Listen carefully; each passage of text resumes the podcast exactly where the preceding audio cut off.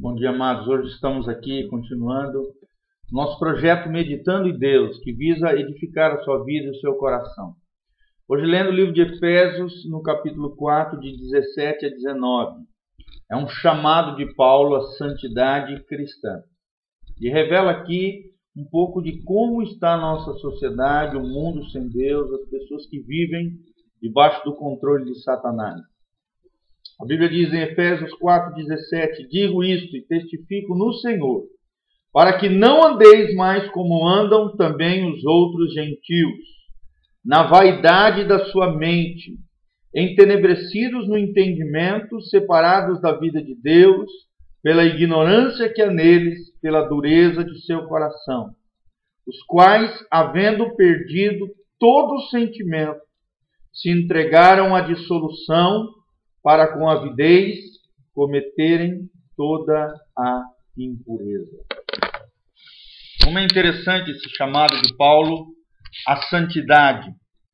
Na verdade, Paulo fala: não façam com aqueles que não têm o Senhor. O termo gentil aqui né, é, não está se referindo àqueles que não são judeus meramente, até porque existem pessoas que não são judeus, inclusive eu, você, a maioria dos não judeus, que cremos no Senhor Jesus e amamos Jesus. Mas aqui está se referindo àqueles que não fazem parte da família de Deus. Nós não podemos andar como eles. E aqui uso o termo gentios, ou seja, aqueles que não fazem parte do corpo de Deus. Sabe, amados, não podemos andar como as pessoas do mundo sem Deus. É isso que Paulo quis dizer aqui nesse trecho.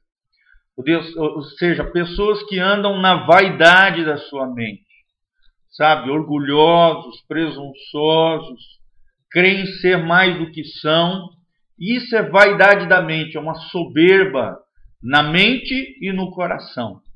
A Bíblia usa o termo entenebrecidos, cheios de trevas, ou seja, entenebrecidos é isso, é ser cheios de trevas, com entendimento, ou seja, com a mente totalmente tenebrosa, pensando aquilo que não presta, pensando as coisas que desagradam ao Senhor.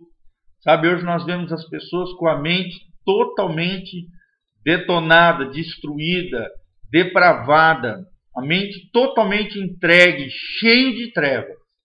Tudo isso porque estão separados da vida de Deus, longe do Senhor Jesus. Sabe, amados, precisamos estar cheios de Deus. Precisamos ser sabe, amados, cheios da vida de Deus e cheios das coisas de Deus. Quanto mais cheios das coisas de Deus, quanto mais meditarmos nas coisas de Deus, no coração de Deus, na palavra de Deus, ouvirmos ministrações, ouvirmos coisas acerca do Senhor, coisas corretas, coisas que estejam na Bíblia, coisas que tragam luz ao nosso coração à nossa vida, a nossa mente mais iluminada, mais abençoada será. Agora, se nós enchermos a nossa mente, o nosso coração, o nosso entendimento de vaidade, de coisas tenebrosas, de coisas sujas deste mundo, meu irmão, nós vamos estar separados da vida de Deus, conforme diz aqui em Efésios. E a Bíblia diz que tudo isso acontece por causa da ignorância do homem que não conhece a Deus, o homem que endurece o seu coração diante de Deus. E esse é um estado muito perigoso de vida, dureza de coração. Muitas pessoas, mesmo dentro das igrejas, elas têm esse estado de espírito, esse estado de coração, dureza de coração, ou seja, são pessoas que não aceitam a palavra de Deus, até vêm ao culto às vezes, assistem uma ministração ou outro, um sermão, mas acham que sabem tudo, acham que já conhecem aquela referência, aquela palavra que não precisam, aquela palavra para o outro, não é para mim. Isso é ter a mente cheia de vaidade, cheia de trevas, é ser ignorante das coisas de Deus, é ser duro de coração. Amado, não podemos ter essa dureza de coração. Quando a palavra vier ao nosso coração, à nossa vida, ela deve, como um martelo, esmiuçar a penha, ou seja, ela deve quebrantar o nosso coração e gerar mudança, gerar transformação através da ação do Espírito Santo de Deus. Que não sejamos ignorantes de Deus, nem das coisas de Deus, por isso precisamos meditar nelas, nas coisas do Senhor, nos enchermos da palavra de Deus porque sem Deus estamos perdidos. A Bíblia diz que esse tipo de gente que anda separada da vida de Deus, com entendimento cheio de trevas, cheio de vaidade na sua mente, no seu coração, eles perderam o sentimento, ou seja, perderam a sensibilidade das coisas espirituais. Eu creio que Paulo estava se referindo a isso, ao sentimento do que é ser cristão, ao sentimento daquilo que agrada ao coração de Deus. Isso fala de sensibilidade espiritual, de discernimento. Muitas pessoas vivem nesse estado por causa da sua ignorância com relação às coisas de Deus, por causa da dureza dos seus corações, eles perderam o sentimento, ou seja, a sensibilidade do que é ser verdadeiramente um filho de Deus, do que é agradar a Deus, do que é verdadeiramente ser um cristão. E aí o estado dessa pessoa vai de mal a pior. A Bíblia diz que um abismo chama outro abismo. Ou seja, um pecado chama outro pecado. E cada vez a pessoa vai de mal a pior, entregando-se à dissolução, como diz aqui as Escrituras. Essa palavra dissolução significa dissolver, corromper, perverter, destruir toda sorte de imoralidade, toda sorte de ruína espiritual, toda sorte de perversão. E ao final do trecho a Bíblia diz: e essas pessoas cometeram toda sorte de impureza. É um relato da nossa sociedade atual. Hoje, infelizmente, as pessoas não. Os bons costumes estão em extinção. A moralidade é questão de bom gosto hoje no mundo. O que é certo para mim não é certo para ti. Moralidade vai de acordo com a cabeça e a sentença de cada um. E a Bíblia diz que não é bem assim. A Bíblia tem leis bem claras, leis que, sabe, visam proteger a nossa alma e o nosso coração.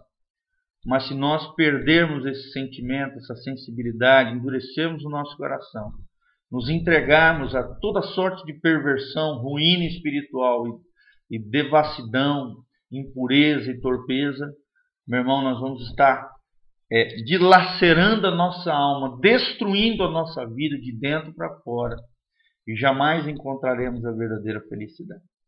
A verdadeira felicidade encontra-se em obedecer às leis de Deus, porque assim nós protegemos a nossa alma, o nosso coração, a nossa consciência se mantém limpa sabe, em paz com Deus, em harmonia com o Senhor, e nós conseguimos assim ser verdadeiramente felizes. A verdadeira felicidade encontra-se na obediência dos mandamentos do Senhor. Em viver uma vida de fé, de obediência, de coração em sintonia com o coração de Deus. De agradar o Senhor, de buscar encher a nossa mente, o nosso coração, não de trevas, mas da verdadeira luz de Deus através do conhecimento de Deus, através das Escrituras, da leitura da Bíblia, da oração, do jejum, da adoração, buscando cada dia mais conhecer o Senhor. Como diz o Evangelho de Lucas, e a vida eterna é esta, que conheçam a Ti, o único Deus verdadeiro, e a Teu Filho Jesus, a quem Tu enviaste. A minha oração é essa, amados, que venhamos a conhecer esse Deus maravilhoso, as suas leis, os seus mandamentos, porque são vidas, são veredas de vida, são veredas que nos conduzem à vida eterna. E venhamos também a conhecer Jesus Cristo como Senhor, Salvador, governante, dono, possuidor e aquele que governa o nosso coração e a nossa vida. Não ande como um gentio. Separe-se do mundo viva uma vida em Deus e para Deus. É o que nós é, meditamos nessa manhã diante do Senhor. Espero que Deus abençoe a sua vida, o seu coração e a sua família, em nome de Jesus. Amém.